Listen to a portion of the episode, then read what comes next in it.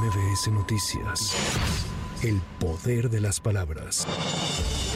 Con un llamado a la unidad y con la ausencia de Marcelo Ebrard y Adán Augusto López, el Consejo Nacional de Morena entregó este domingo a Claudia Sheinbaum el nombramiento de coordinadora de los trabajos de defensa de la Cuarta Transformación. La ex jefa de gobierno hizo una convocatoria a continuar con la construcción del segundo piso de la transformación. Que no los voy a defraudar y que voy a estar a la altura de las circunstancias. Hoy convoco a la participación de personas de todas las clases sociales a que construyamos el segundo piso de la transformación. Xochil Gálvez aseguró que mantiene un puente de comunicación con Marcelo Ebrard y que las puertas del Frente Amplio por México están abiertas para el ex canciller, pero dijo es necesario conocer qué es lo que él está buscando. Pues es que yo creo que no solo es Marcelo, yo creo que hay un gran equipo con Marcelo, entonces hay que ver en dónde ese equipo puede caber, o sea, porque pues muchos seguramente se quedarán de Morena, otros no. Yo creo que lo que a ellos les ofende es que justamente hubiera una especie de cargada, ¿no? Que hubiera todo el aparato a favor de una persona y eso sí lo vimos, eso no lo puede negar se vio cómo el aparato operó, el dinero operó, o sea, hay demasiado dinero ahí. Aquí la pregunta es de dónde salió tanto dinero.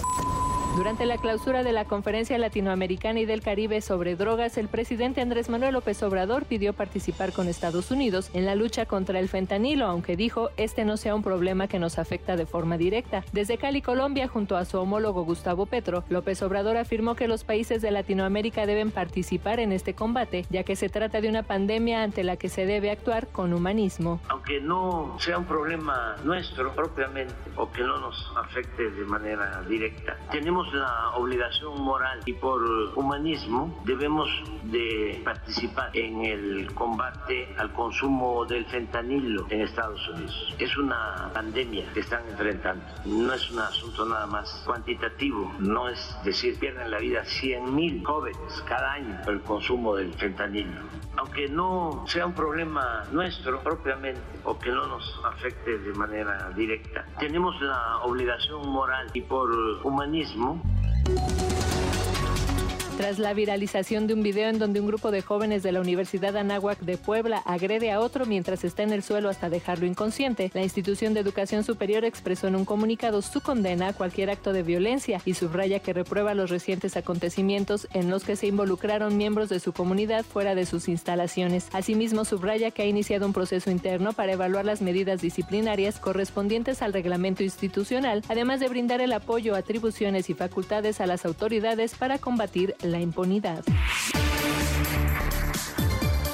El Instituto Electoral de la Ciudad de México dio inicio al proceso electoral local en el que se renovarán la jefatura de gobierno, diputaciones y alcaldías. La presidenta del organismo, Patricia Bendaño, aseveró que los partidos políticos no podrán replicar el proceso que se llevó a cabo a nivel nacional con la elección de los llamados coordinadores. Se dio a nivel nacional, se dio una situación sui generis, porque en realidad se hicieron, digamos, es hasta un poco matizado el hecho de decir, estamos designando al que es el coordinador de ambos, este, digamos, fuerzas políticas que se están agrupando. Ya en este caso a nivel de la Ciudad de México esto no va a ser posible porque ya estamos en proceso electoral. Inclusive en ese momento no podían hacer llamados al voto, no podían decir que estaban contendiendo por un cargo. En estos momentos, arrancando el proceso electoral, tendremos que atender tanto las fuerzas políticas como el árbitro electoral de que se cumplan los tiempos tal como están establecidos. En el momento que tengan que arrancar precampañas, que tengan que llevar a cabo sus procesos internos, luego vendrá un periodo de intercampañas en donde, bueno, tendrán que concluir el registro para determinar tomar después las campañas electorales.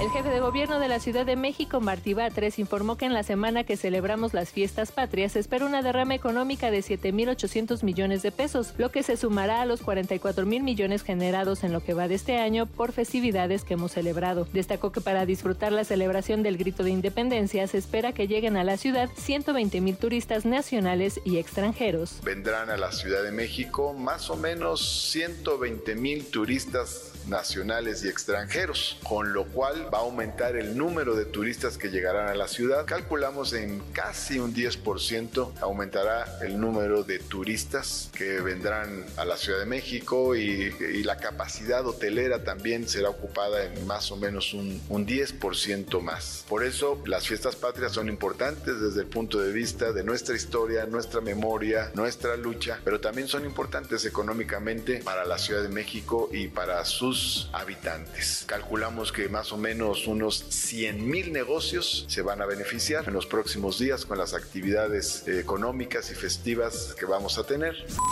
Para MBS Noticias, Erika Flores. MBS Noticias. El poder de las palabras.